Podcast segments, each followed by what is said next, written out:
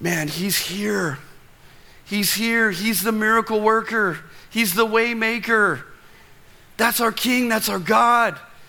And man, I, I get jazzed because I, I, I get cynical. Man, I look at the world, but then I get back here and I have hope. And we're a family of hope. That's what God's put us together to be a family of hope. When you hit the church with other believers, it's not the building, it's these believers. When I hear Wade, I have hope. When I'm at CR on Friday night, I hear Nathan, I hear testimonies by a guy named Brian, I have hope. When I'm with the people of God, because this is a family of hope in Jesus Christ alone. And He is the center of it all.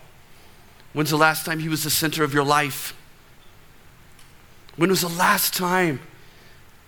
Not going through the motions, but worshiping Him in spirit and truth. Not on this mountain or that mountain, like Jesus said to the woman at the well but in spirit and truth that He is here. He is the waymaker right now, and there is hope. Well, we're talking about hope today, if you haven't picked up on it. Now I'll get to the sermon.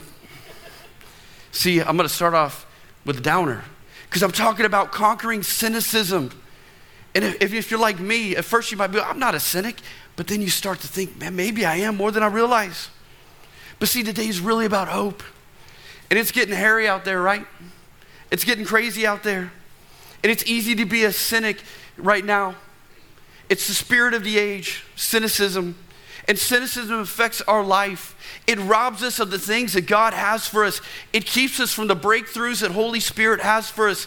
And it's hurt, it's pain, doubt, and despair and discouragement that takes the form of cynicism. Now, if you're like, I don't know if I'm a cynic, maybe you can just relate right there. Hurt, pain, doubt, despair, discouragement. Man, if that doesn't hit you, I don't know what, because we live in a sin fallen world. And it takes this form of cynicism. And Paul Miller in the book calls it the spirit of our age. And it's sort of like we, we go see good things happen to people. I'm going to use a lot of examples today, but we see good things happen to, to people, and we're like, well, just wait, just wait, just wait, it's going to fall out beneath you. Or we come into a room with people full of joy and worshiping, and they're sensing the presence of God, and we say, oh, it's all fake. They're, it's all made up, whatever. If they only knew what I know, they wouldn't be so hopeful. See, I think everyone has a bit of a cynic in us. You know how I, this week, I, I, well, last week when I was preparing, how I knew I was a cynic? Maybe you can relate to this. I like McFlurries. I'll just be really honest for you. But I'm a cynic because I know if I try to go to McDonald's, their ice cream machine is going to be broken down. I'm cynical. See, you never thought you'd be a cynic, right? You never thought you'd be a cynic. The cynic was always that guy. Nobody wants to be cynical, but so many people end up there. Most cynics are former optimists. Now, listen, I don't mean that optimist who doesn't face reality. You know who that is, right? I don't know if we have any in our church, but it's that optimist that doesn't face reality. That's not what I'm talking about. It's like you get hit by a car, and they're like, well, at least it wasn't a truck. And you're like, I'm pretty sure the car was bad enough. Or like, you know, you're balding and you're lamenting that you're balding, and they're like, well, you were just too tall before. The Lord giveth and the Lord taketh away. That's not what I'm talking about of optimism. Today is about not becoming this optimist with the power of positive thinking. Today is the simple step, a simple step we take, a simple step we take away from unbelief and towards hope. You see, the cynic no longer prays or believes. I've been amazed how many times I've been reading this book and skipping ahead for different things, and Paul Miller would say, Hey, you don't pray because you don't believe. I'm like, Psh. I don't know if, you, if he said that, I can't remember the first couple chapters, but he keeps saying it. I'm like, Stop, Paul Miller. Stop telling me the truth that I don't pray because I don't believe. But it's true. See, the cynic no longer prays or believes. They pray a little bit. Oh, they believe a little bit up here. But it's like Jesus in his hometown. Do you remember the story in his hometown? He could do very little there because of their unbelief. They looked at him cynically. Oh, he's just Joseph and Mary's son. What can he do? It was doubt and unbelief and it's that doubt and unbelief that says, I've got it all figured out. I've heard this Jesus stuff before. I grew up in it. I've heard it all before. This Jesus guy, we saw him when he was little. I saw him when I was little. What can he do? See, for believers, we go from believing for great things from God to almost believing nothing from God. And we get hurt and we say, I'm the only one I can trust. Well, and here's a few more examples. Well, God didn't heal my fill in the blank. Why pray? Doesn't matter anyway. Or maybe it's your marriage. He or she will never change. It'll always be like this. We get cynical. Sometimes we think we got the short end of the stick in life. How many of you play that fiddle? I got the short end. Sometimes God didn't meet our expectations, or we wanted Him to write our story in a certain way. Or maybe you've grown cynical about relationships, your work, your family, your marriage. Maybe it's something that you can't even help, like chronic pain. I don't know what it is for you. But see, cynicism can lead us to leave out the presence of God and the grace of God, and Christianity becomes Pharisaical and judgmental or just plain dead. Maybe you're cynical about the church. Maybe you got hurt by another believer or even a pastor. And your heart gets hurt and your heart gets smaller and smaller, and you find you've grown cynical. And ultimately, here's what you need to hear you don't expect anything. That way, you won't be let down. Maybe that helps convince us that we got, all got a little bit of cynicism in us. We don't expect anything because what if it lets me down? What if they let me down? What if God lets me down? I'm not going to pray because he'll get let down. I'm tired of getting let down. You see, when we grow cynical, our hope dies. You close your heart to people and you close your heart to God. And you're like, well, I'm, my heart's not closed to God, it's closed to people. The problem is, you can't have your heart closed to people and not be closed off to God. It's an illusion. And our hope dies. And God looks in. He's looking in right now. He's looking into your heart right now. He sees how hard your heart is, how you're trying to avoid the emotion, how you're trying to avoid the defeat or whatever it is in your life, and you're scrambling and you're slipping out of the hope you had, and He wants to come in and help. But see, God respects boundaries because those walls are up, right? You know, walls all around you, and He's knocking at the door. Hey, I see hope slipping in your life. Come on, just let me in. But He respects your boundaries. And he's saying, Are you ever going to open your heart again? Are you going to open your heart again? Actually, when babies are like that, means the Holy Spirit's moving, so that's good. You can, you, he, the baby can stay. I want to ask you that. Are you ever going to open your heart again? Are you ever going to open up your heart in your marriage again? Are you ever going to open up your heart to God again? Are you ever going to open your heart again? And He's waiting. And I want you to hear this. I want you to hear this. Hear this. Ultimately, your head believes, but your heart has stopped believing and you can't pray. And you've stopped hoping and stopped believing and trusting. See, nobody sets out to be cynical. Man, I can't wait to be jaded and unable to pray. Woo! I'm pumped. We, we never start off that way.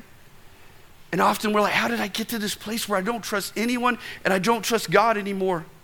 See, most cynics are former optimists. Most cynics are former optimists. Cynicism starts not because you don't care, but because you do care. You cared so much and then you got hurt. And then you started reeling backwards. But then we see the ugly side of life, and usually there's something somewhere, maybe in the present, in the past, wherever it is, where we got a little jaded. We got a little hurt. And you tried to trust again. You're like, well, I'll just, I'm going to try again. And then you just got it, your heart ripped out again. You're like, what happened? I threw my heart into this and it got broke. And the hurts of our past or present pronounces the death sentence on our future. Are any of you there? You don't have to raise your hand.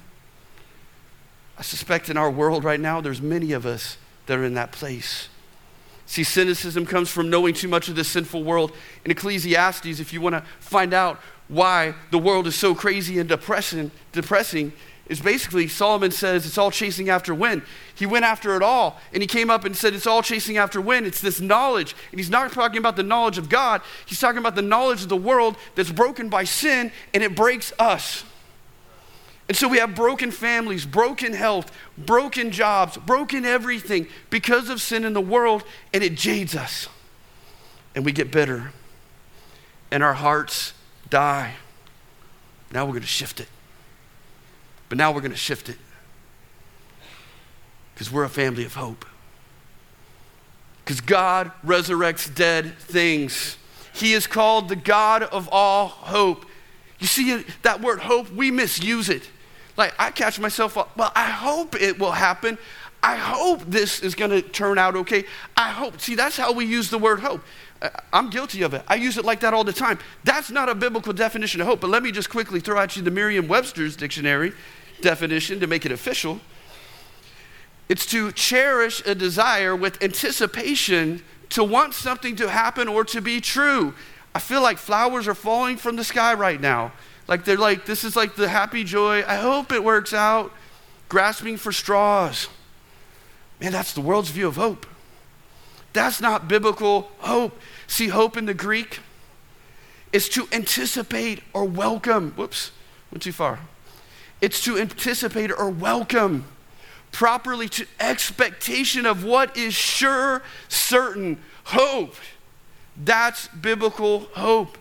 See, hope in the Bible is not a mere wish as it's used today that implies doubt. On the contrary, it's confidently expecting that something will happen and waiting patiently for that with joy and pleasure in Christ. John Piper puts it this way Christian hope is a confidence that something will come to pass because God has promised it will come to pass. Furthermore, biblical hope takes its foundation from faith. In Hebrews 11 1, it says, Faith is the substance of things hoped for. See, faith and hope always go together. When I have faith in what God says, this is like what happens. It's like that faith. When I have faith in what God says, what He promises, it fills that hope. So it's not some wishy washy, worldly version, but it's based on the Word of God and the Spirit of God. And that's biblical hope. See, my hope is now welcoming and anticipating all that God has said in His Word. Now I have hope. No matter what my circumstances are, no matter what's going on in the world, hope is always future oriented. Hope is looking expectantly towards the future. Romans 8 says this, but hope that is seen is no hope at all. Who hopes for what they already have? But if we hope for what we do not yet have, we wait for it patiently. See, it's future oriented. It's out there, but it's not wishy washy. It's a strong foundation because it's in the Word of God. It's based on Christ's sacrifice. It is the most sturdiest, steadiest thing in the whole wide world. While everything in the, the world is straw and falls and is burned up, the Word of God stands firm, and we can have hope in it and rest in Christ alone. See, many of you are on that roller coaster ride. You know that roller coaster? I've been on it. Where you're like, man, I'm, I'm so hopeful. God's moving, God's doing stuff, and boom, you just like, the roller coaster just dipped. And you're like, what happened? And you're up and you're down, and you're up. I've got hope, I don't have hope. I don't, I don't believe, I believe. You're just up and down. See, when hopelessness, with hopelessness, it's like you're stuck. It's like the devil has captured you in a moment and says, This is it. It'll never change and it will never get better. How many of you know that? It's like he takes like a, a Polaroid picture, you know, where you, oh, everybody looks crazy in a Polaroid picture, if, if, if, you guys remember. It's like the devil comes and he's like, you know, and you take, I don't, is that a copier or a, the, I don't know, I don't remember. But he takes it and he's waving it around in your face saying, see, you're stuck, you'll never get out of this, you look crazy, you are crazy, don't hope in Jesus. That's what he does. But see, there's a little verse in Zechariah I love. Zechariah is an amazing book. You need to go read it. It's called The Little Apocalypse. It's such a cool book. And it shows so much of Christ's future ministry, what he's going to do, how he's going to come. And his second coming, talks about when he, I shouldn't be saying all this part, but it's so cool because Christ comes back on the Mount of Olives and an earthquake goes, east gate goes in. He goes in, he kicks out the Antichrist from the throne with just his breath, the word of his mouth. It's so awesome. So read Zechariah. But Zechariah just the context is that they are an oppressed people. They're hurt, they've sinned, they're hopeless, they're down in the pit. How many of you know the pit? You've been down in the pit. And you're like, we'll never get out of here. So listen, to, I love this verse. Watch. As for you, because of the blood of my covenant with you, who knows we have the blood of the covenant of the Lamb of God, who was slain for my sin, your sins, past, present, and future. He says, I will free your prisoners from the waterless pit. You know, waterless pit is dry. It's not like Jeremiah's pit. That was a miry pit that had water and, and, and you, know, you felt stuck, but this is a dry pit. But I love what it says. Return to your fortress, you prisoners of hope. See, hear that contrast going on? Even now, as I announce that I will restore twice as much to you. Excuse me. See that word fortress? In Hebrew, there's like five different words for hope. One of the words for hope, one of them is waiting expectantly, but the other one is of a stronghold or a fortress. In other words, it's a play on words that Zechariah is doing. He's saying, Your hope is in Christ, your fortress, your stronghold. Return to Him, run to Him, get into that fortress. And I love it because he says, It's like Jesus saying, Be my prisoner. Because you're a prisoner of something. You're either a prison, prisoner of the world or you're a prisoner of Jesus. Now, I know you want to act like you're, you're big and tough and you're free and, and all that good stuff, but you're either a slave to the devil or you're a slave to God. That's it. End of story. And right here, Jesus is like, run to the fortress, put your trust in me, come to that fortress.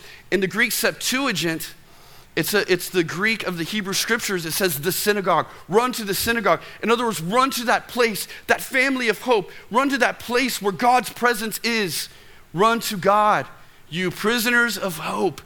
Man, you're a prisoner of something.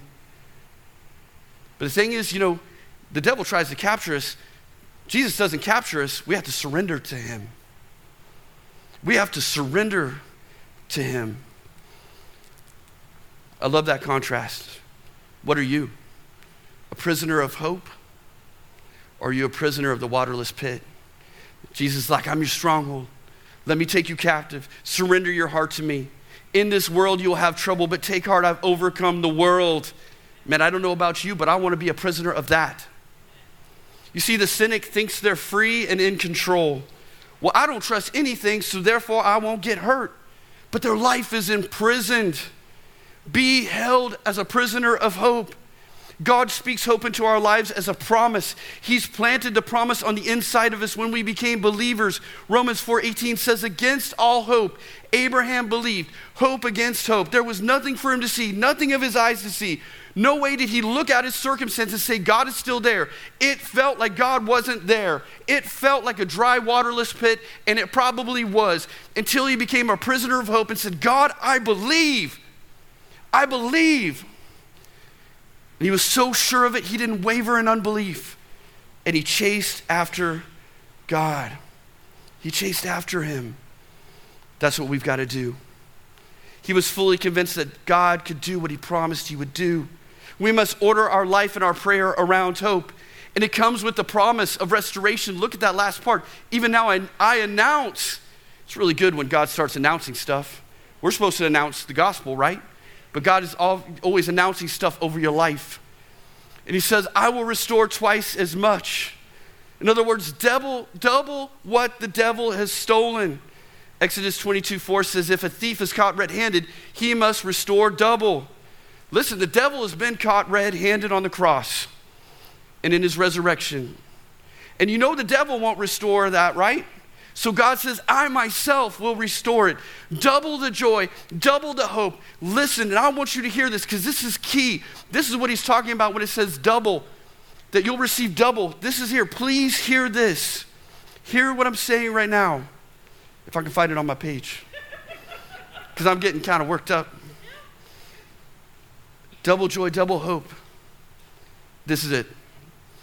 If we will position ourselves in the places He's called to that are uncomfortable, they don't feel right, they feel kind of crazy, it feels like a waterless pit. If we will position ourselves in obedience in those places, He will change us. Maybe not always the circumstances, but us. If we'll say, I'll be your prisoner, Lord. See, hope is joyful expectation about the future. Hope is always future oriented, it anticipates where you're going. It's an expe- expectation that my tomorrow will be better. How many of you actually believe that? Because you know Jesus, not because of your circumstances, but because you know Jesus, you believe that your tomorrow is better than your today. See the rear view mirror? That's a great thing to have in a car, right? That's a great thing. It's critical to see what's behind you. But in light of where you're headed, there's a much bigger piece of glass called the windshield because where you're going is better than where you came from. See, hope is a future with God that informs my today. And when we pray, He takes our hand in the present like a father with a child and He walks us into the future. When's the last time you took your Heavenly Father's hand and said, Take, I need your hand, take me into the future. Jesus, I'll be your prisoner. Walk me into the future. See, we, get to, we tend to get fearful about the future, right? Especially in the times we live in with COVID and our nation and the world, and you can name the list. See, I don't know the future. You don't know the future, but we know the one who knows the future. And he's in control. I love what Paul Miller said in the book. He said, both the child and the cynic walk through the valley of the shadow of death. The cynic focuses on the darkness, the child focuses on the shepherd. Man, that's, I love that. And I'm just going to quote a big paragraph from Paul Miller. I just thought it was really powerful in the book. He writes While Jesus is hanging on the cross, the religious leaders cynically mock him for his childlike trust. Well, he saved others, he cannot save himself. He trusts in God, let God deliver him. In effect, they're saying, Look at what happens when you act like a child and trust your father. He abandons you. They accuse Jesus of being naive, of acting foolishly because he believes in God's goodness. Jesus does not answer his mockers because his ear is tuned to his father. Like a wise serpent, he says nothing. Like a harmless dove, he does nothing. Even as the father turns his back on him, Jesus trusts. Faced with the storm of life, he tightens his grip on his father.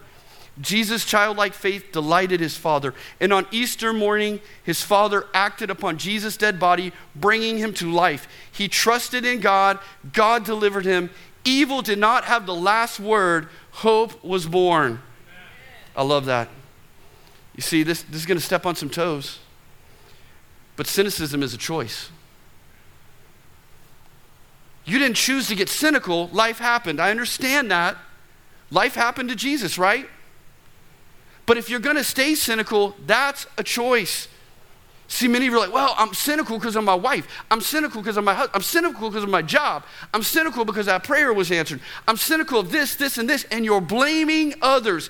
Stop blaming others. You make you cynical. And we need to repent. I decided to close my heart.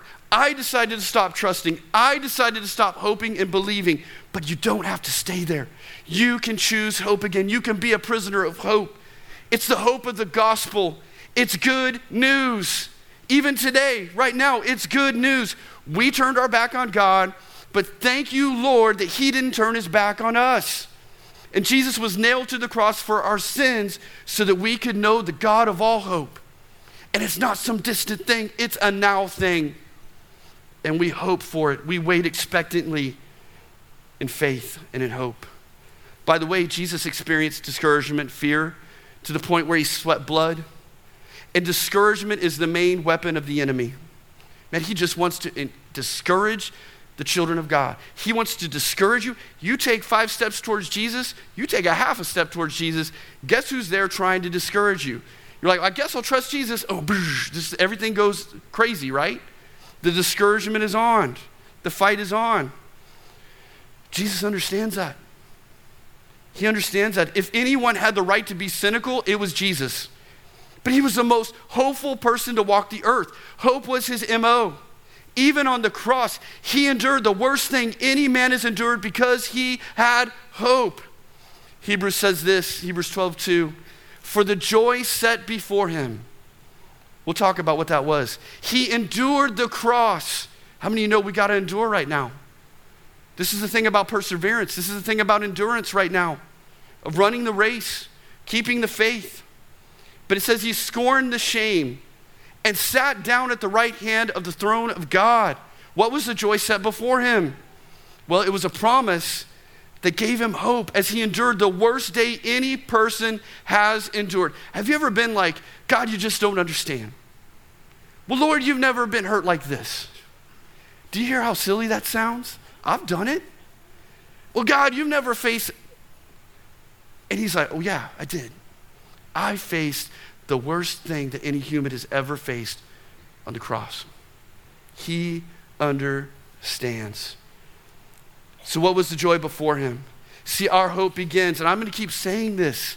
I've said it already a few times. Our hope begins and ends with the reality there is something better in our future. And if I will endure, God will reward me in my future. I don't know what it looks like, but I trust Him with it. That's the nature of hope. And it says, Jesus, even though He was having to endure the cross itself and despising the shame on Friday, Jesus wasn't thinking about Friday, he was thinking about Sunday. And he had a promise on Friday, a promise about his future. He was thinking about the joy set before him. So, what was the joy set before him? It's a messianic prophetic psalm written by King David that points to Jesus. And it's actually about him and the resurrection that our king is not dead. And I love it. It's a promise that reveals the joy set before him.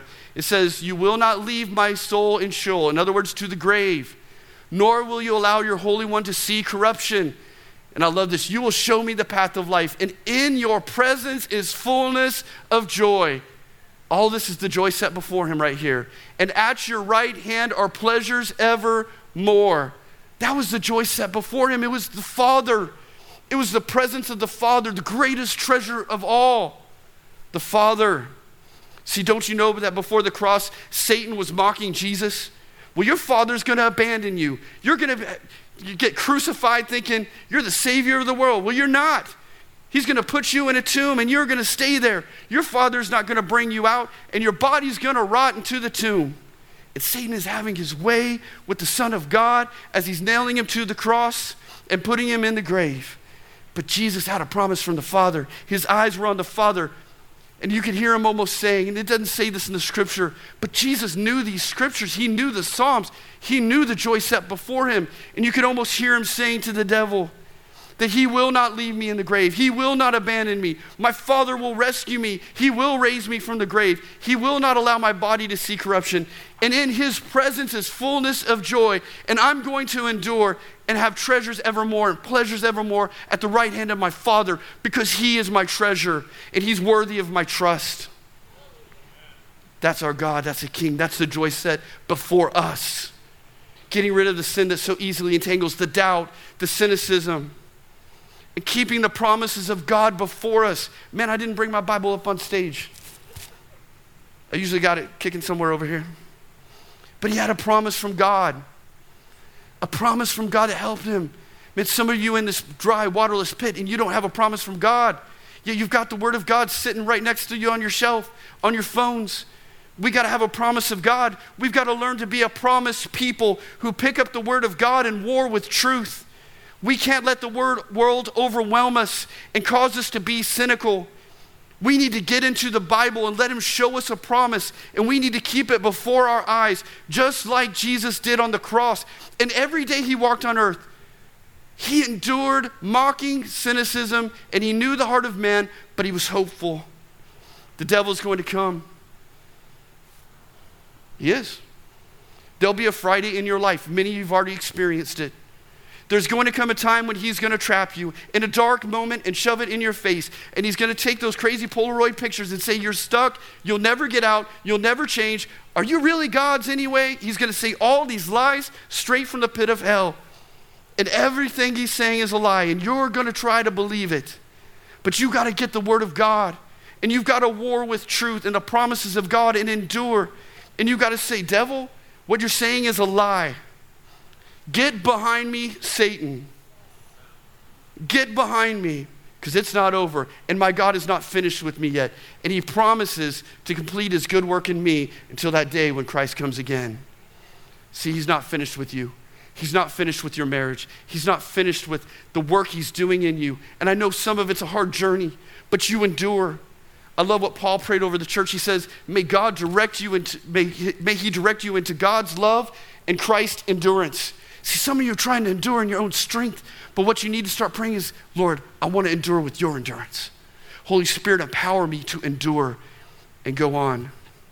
You see at the cross, and we're wrapping up. At the cross, when everybody smelled death, God smelled resurrection. You think it's over, but God is just beginning. Once a cynic, not always a cynic. Once a closed heart, not always a closed heart.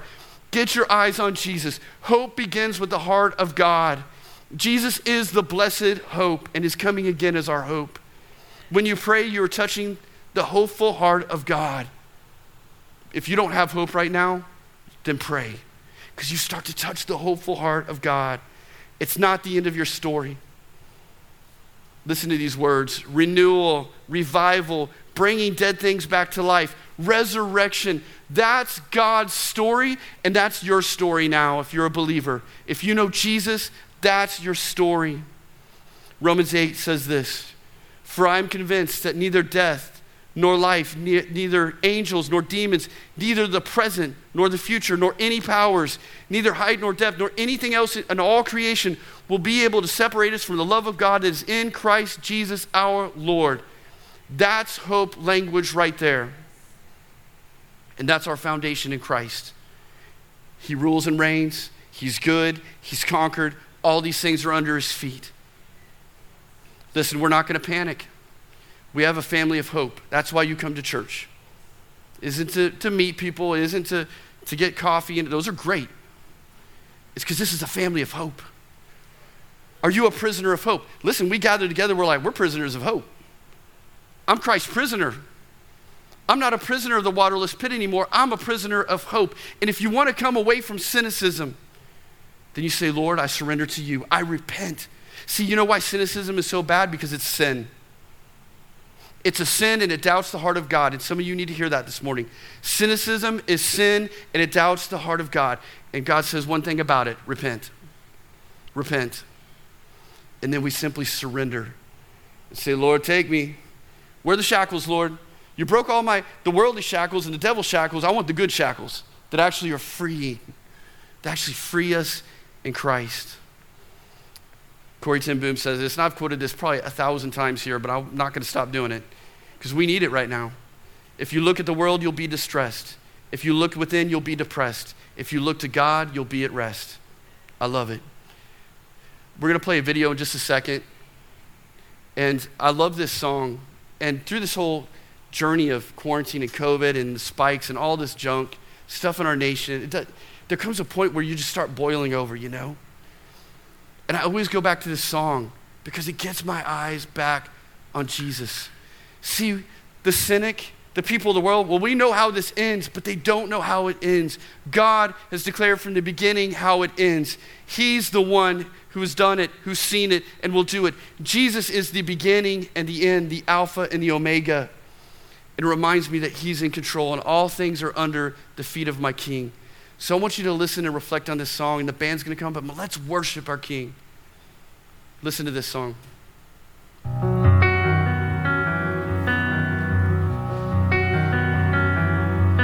Do you feel the world is broken? We do. Do you feel the shadows deepen?